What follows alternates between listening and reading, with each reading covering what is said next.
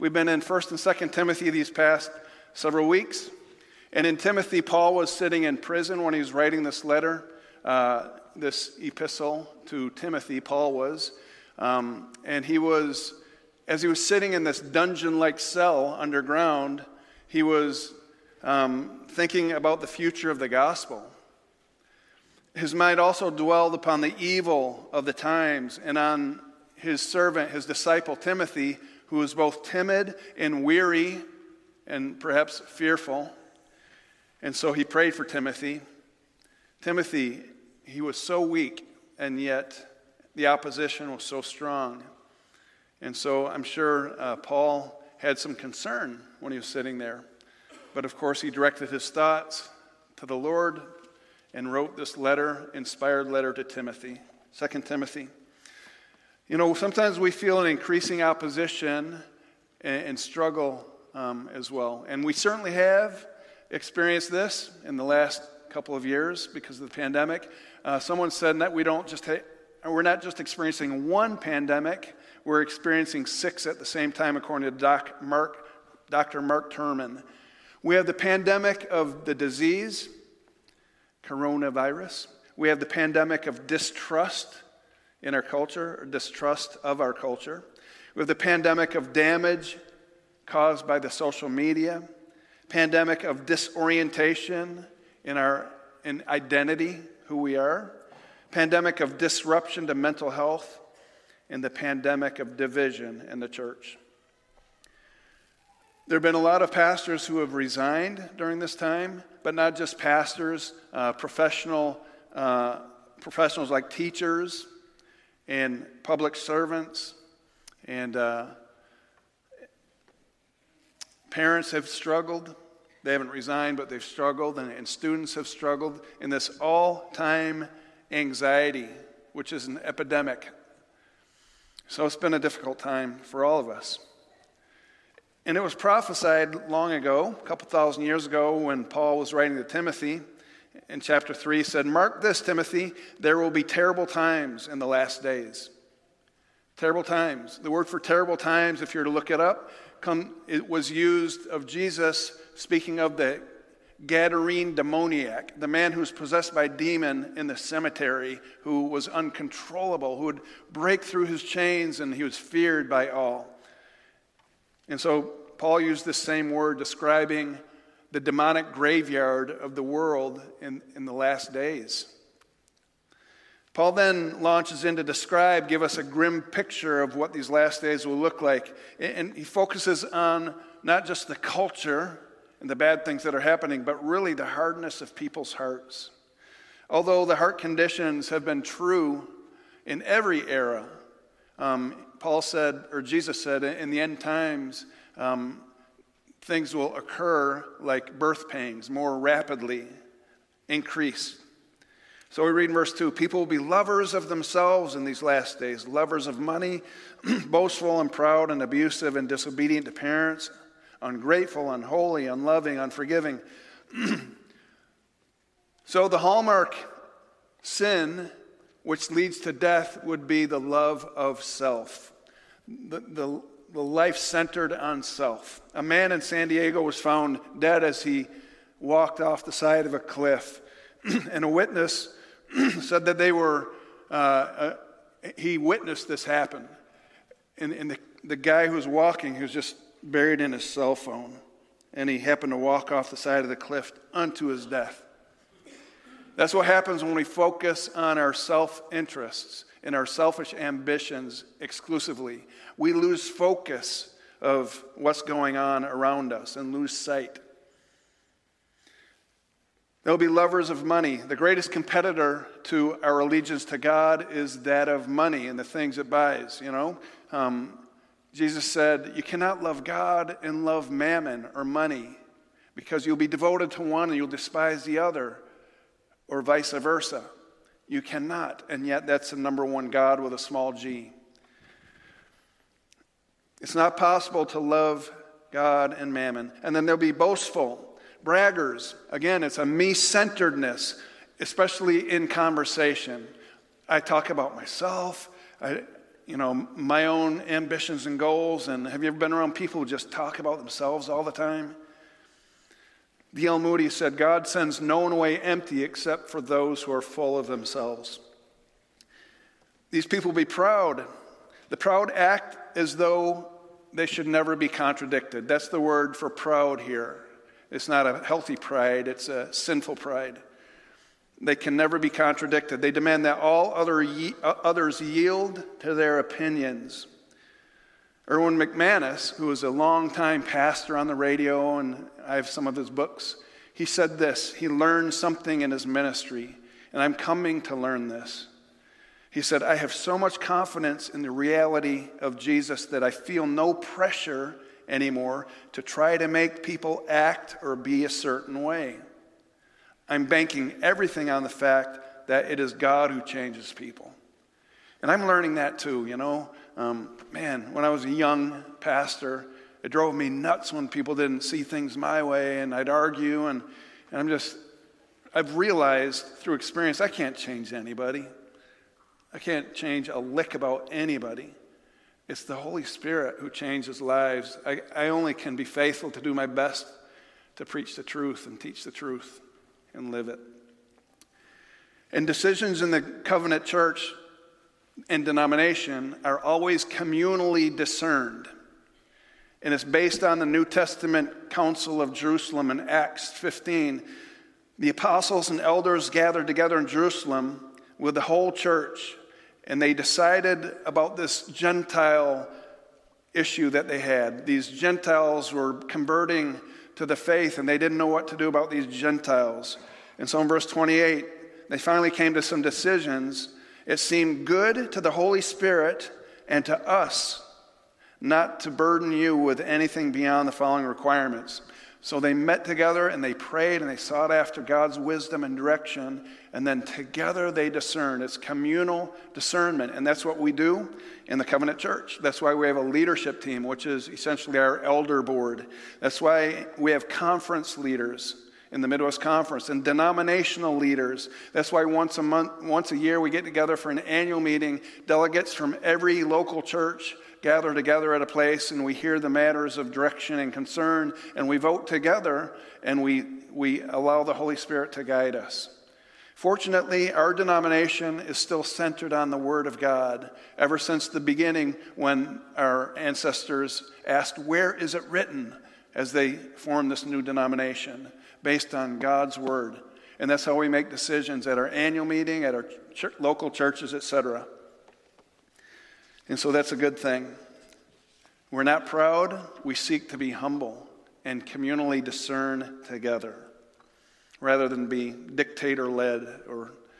Um, the people in the end times or last days will be abusive. You know, I remember seeing MMA cage fight fights on TV many years ago, maybe 10 years ago or so, when they were introduced. And I was pretty appalled when I saw this. I mean, they're beating each other up with their bare hands and on the mats going like this and shoving against. And I just thought, this is just, this is barbaric. Um, but now it's become a new normal, and I just won $50 on the last fight. Did I? No? I'm kidding about that, but it's become the new normal. We've accepted it, right? Because it's on TV and we're inundated with these fights. MMA, yeah, let's bet on that abusive in the last days. Uh, disobedient to parents. The breakdown of the family is Satan's number one strategy to discredit um, Christ's church in his kingdom. Growing disregard for normalcy of family love and obligation. Instead, you know, living out of wedlock is the new norm. It's almost strange that young adults don't live together before they commit to marriage because it's the new normal. Um, in the last days, people will be ungrateful, unholy, unloving, unforgiving. They'll be slanderous, without self control, brutal, not lovers of good. Um, this word slanderous is like, like its counterpart, conceit, conceited. Um, it means puffed up, high minded. Uh, when we gain more and more knowledge, you know, in our Bible studies, God's word says knowledge puffs us up, but it's love that builds us up. Knowledge without love is useless. Um, and that's what, uh, instead, we turn to conceit or slander. when people disagree with us, just like in political campaigns. If someone disagrees with you, then um, they routinely seek to distort the other person's character and position. We see this readily now in every campaign slander and conceit. We see this on talk shows, we see this on news outlets that form us and disciple us because we watch far too much news rather than be immersed in God's Word. And so we're discipled by Fox or by CNN or by whatever we watch. And that's what informs us and makes us who we are. And we listen to the slander back and forth. We all cringe when we hear out of the mouths of others, like coaches or teachers or parents, or sometimes even pastors, as they use shame based language. And sometimes I'm guilty of that. And forgive me when I, when I grovel down on that level and my frustration. These people will be without self control. They'll be brutal, lover, not lovers of good. Rather, they'll be lovers of pleasure rather than lovers of God. Uh, lovers of pleasure. Um, Isaiah 5:20, woe to those who call good evil and evil good, who put darkness for light and light for darkness, who put bitter for sweet and sweet for bitter. In the last days, the increasing birth pangs. Truth will become a lie, and lie will become the truth. People will be brutal and treacherous and rash. This describes relationships that are controlling, these three words, rather than a Christ like humility and servant uh, nature, giving the people the benefit of the doubt. Uh, instead, we make judgments on one's motives, etc. Um, the, these are what these words are implying brutal, treacherous, and rash. Jesus said, or Paul said, submit to one another out of reverence for Christ. Jesus demonstrated this by taking the role of a servant. Rather than trying to win, Jesus said, I'm here to lose. Lose myself for the sake of the kingdom. And he took the lowest form of a servant and he, he stunned his disciples and washed their feet. And he said, I, I want you to do the same thing and demonstrate that type of humility toward, and grace toward one another. Um, having a form of godliness but denying its power. 63 year old woman wrote to Dear Abby to justify her adultery. She said, He's married too. We meet once a week at a motel for three hours of heaven. My husband knows nothing about this, and neither does my lover's wife. And it's not as though I'm denying my husband anything either. I still meet his needs. And I teach a class at church every week, and for some reason, I don't feel any guilt. Uh, she had a form of godliness, but she denied the power of God working in and through her life through, because of her disobedience. And then Paul warns Timothy have nothing to do with people like this, such people. He's describing don't partner in ministry with people like this who demonstrate these types of things. He doesn't say ignore them because, after all, we're here to reach them for the gospel, people who are lost. We're not here to snub our noses at people who are lost, or we're here to reconcile and redeem people by the power of God. But he said, don't partner in ministry unequally yoked because in 1 Corinthians, bad company corrupts good morals. I used to tell my youth group kids all the time, you show me your friends, I'll show you your future, guaranteed. But evil was not only prominent in the world and the culture, but it crept into the households. In verse 6, they are the kind who worm their way into homes and gain control over gullible women who are loaded down with sins and swayed by evil desires. No one would ever live in a home with a sewage pipe that's reversed, where the sewage drains into the living room. You know, no one would ever do that. And yet we do that something far worse than raw sewage, and that's the sewage of our sin, you know, through the internet and through um, Netflix and cable TV and social media. Verse 8 Just as Jannes and Jambres opposed Moses, so also these teachers oppose the truth. They are men of depraved minds who, as far as the faith is concerned, are rejected. Jannes and Jambres, they were um, magicians, if you will, Ma- magicians during Moses' day when Moses was setting the people free from Egypt. Uh, God instructed him to do these 10 miracles and plagues. Well, these two yo yos, they counterfeited uh, three of these plagues. They too turned a staff into a snake. They too um, produced frogs, the, this fake plague, and, and they also turned water into blood. But then God said, Enough, and He stopped their, their evil powers, and they couldn't replicate any more of the plagues. And, and so they were proven inferior, inferior to God's power. But that's what Satan is. Satan is the great counterfeiter. He takes that which is true and good and he distorts it. He takes that which is love and he creates lust.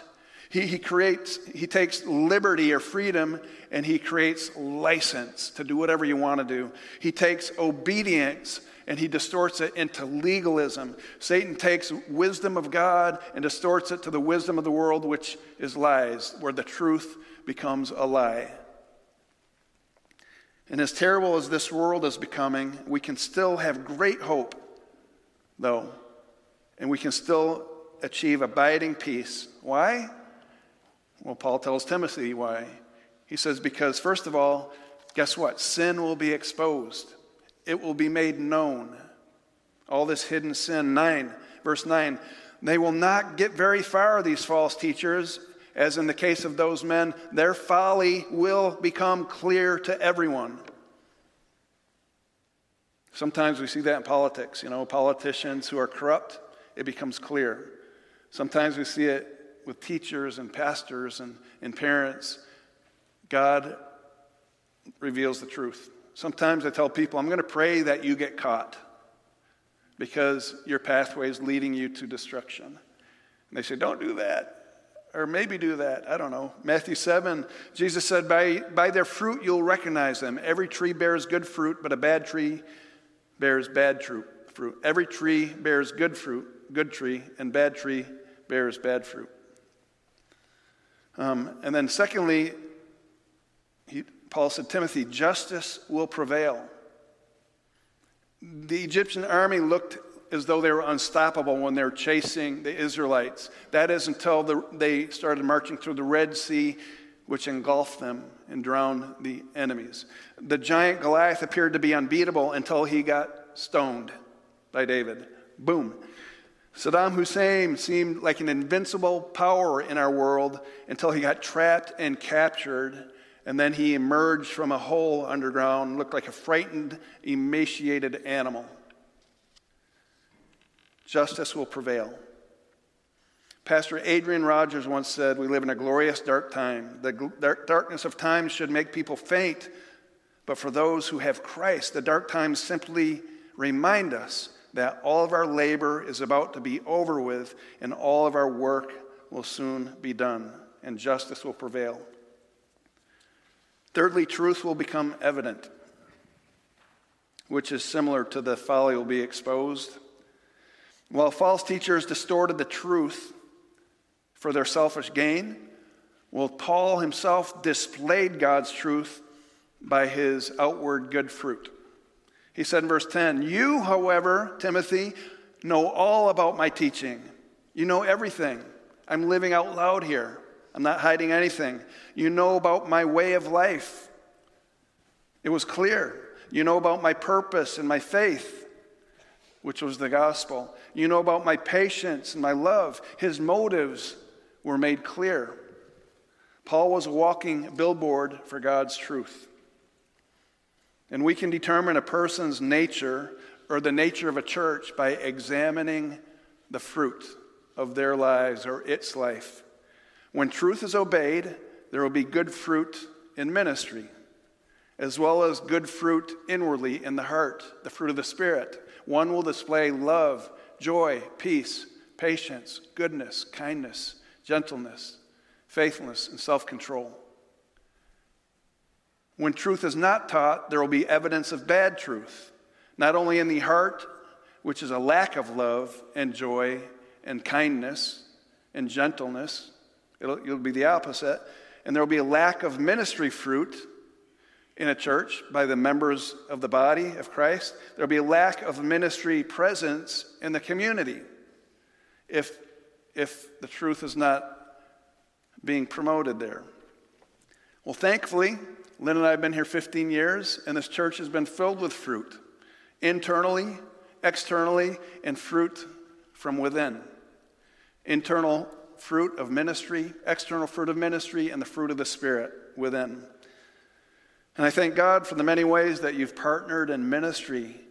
Um, those who've been here all these years, and for those who are new, thank you for your partnership because this is a fruitful church, and we see evidence of it all over the place, which is um, significant when we're examining if we are walking uh, according to the truth. Truth will be evident.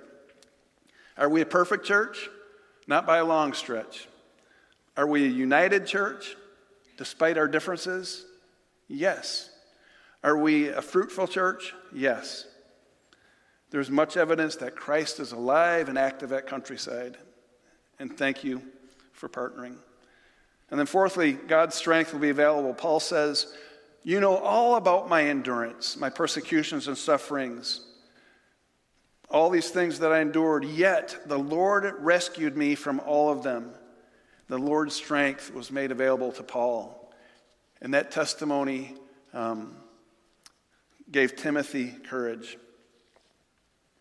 So Paul encouraged Timothy to carry on in verse 14. He said, Continue in what you've learned and what you've become convinced of, Timothy. God's faithful.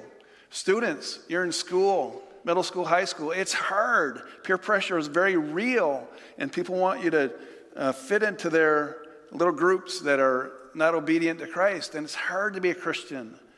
But hang in there. Don't cave in. Continue on.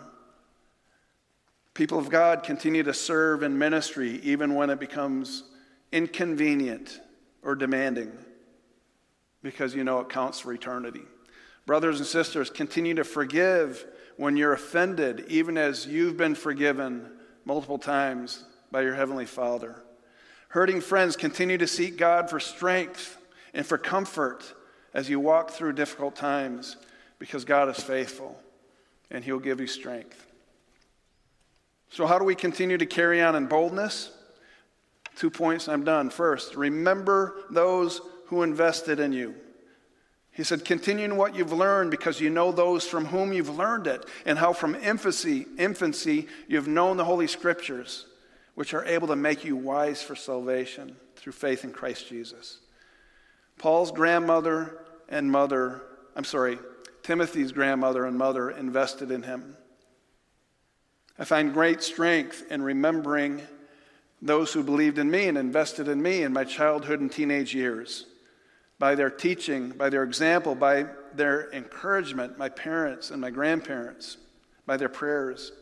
My mom, who just passed away this past Thursday, and my dad, who did so four or five years ago. I serve in ministry in large part because they believed in me and they poured into me, they invested in me, they prayed for me, they taught me, they sacrificed, they made their faith their number one priority in our family's life. And as a result, all of the kids and grandkids are walking with the Lord. Who is pouring into your life? And how are you pouring into your kids' lives? I wish I could say it always turns out that way. There's a lot of great parents whose kids have the mind of their own and they go their own way for a season as prodigals. But, uh, but God will be faithful. Continue to pray. Later on, Paul invested in Timothy. And the things you've heard me say in the presence of many witnesses, Timothy, and trust reliable people. When God wants to communicate his love to us to, so that we carry on when we're weary, he usually uses the body of Christ. Um, like I received some calls from people, a lot of words of encouragement this morning. Sorry about your mom. Um, we're praying for you a lot of Facebook messages, just a lot of encouragement during a very emotional week uh, for me. Um, so thank you for being the hands and feet of God. And, and that's how God chooses to work through his body, you know. Sometimes he'll lead you to someone, or sometimes he'll lead people to you when you're discouraged to give the life of Christ to you. And, and he said, Timothy, carry on. Carry on because I will give you strength. I will re- uh, remember those who invested in you. And then, secondly, uh, remain immersed in God's word. Verse 16 All scriptures God breathed, Timothy. God breathed means it's inspired. God communicates to us through his written word. The living word of God, Jesus, comes to us through his written word when we prayerfully read this. If you ever would hear the audible voice of God, he would say something that's already recorded in here. Such as from Matthew 6, he'd say, My child, I tell you, do not worry about your life, what you eat or drink, or about your body, what you're going to wear. Isn't life more than food and the body more than clothes? Look out the window. Look at the birds in the air. They don't sow, they don't reap, they don't store away in barns, and yet your heavenly Father, He takes care of them and feeds them. And are you not much more valuable than they? Can any one of you, by worrying, add a single hour to your life? That's one of thousands of promises and words of comfort that were offered. The ECC believes that God's word is the only perfect rule for faith, doctrine, and conduct. We, were, we always ask, where is it written? The word of God is authoritative, reliable, and true. It's filled with prophecy, poetry, and history. History means it's his story, history. A little boy opened a big family Bible at home, and, uh, and something fell out of the big family Bible, and, and he was stunned. And mom said, What do you got there? And it was a big, big leaf that was pressed between the pages. Mama, look what I found. What have you got there, dear? With astonishment, the boy said, I think it's Adam's underwear. Um, we do believe that history is real in the Bible. I'm not sure that was Adam's underwear, but. Uh, and then finally, all scripture is useful for teaching, rebuking, and correcting, and training in righteousness, so that you may be thoroughly equipped for every good work. I end with this illustration. The Bible is like a GPS on our phone when we're traveling. How did we ever get by without these things? You know, hey, get the map out of the glove compartment, dear. Like, uh, the Bible is useful for teaching what is right. Like a GPS, the Bible shows us our destination our, in our spiritual journey and what it takes to get there. Second, the Bible is useful for rebuking us. What is not right? Like a GPS, the Bible tells us where we've made a wrong turn in our life, in our spiritual journey.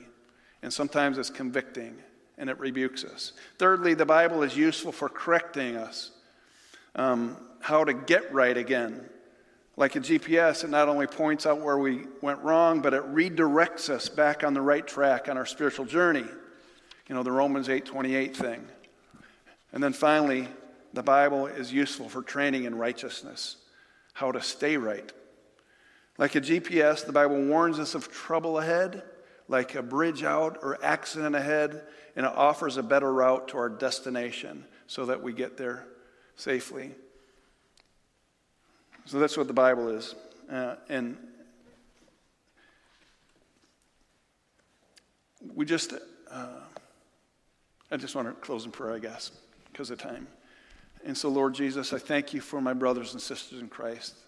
I thank you, Lord, that you speak to us through your word, that you continue to give us hope and strength uh, to carry on when we're wayward, when we are weary, when we're timid when we don't have the strength to go on, Lord, uh, you meet us right where we are. And thank you for your written word and for the living word of Jesus who met us there this morning.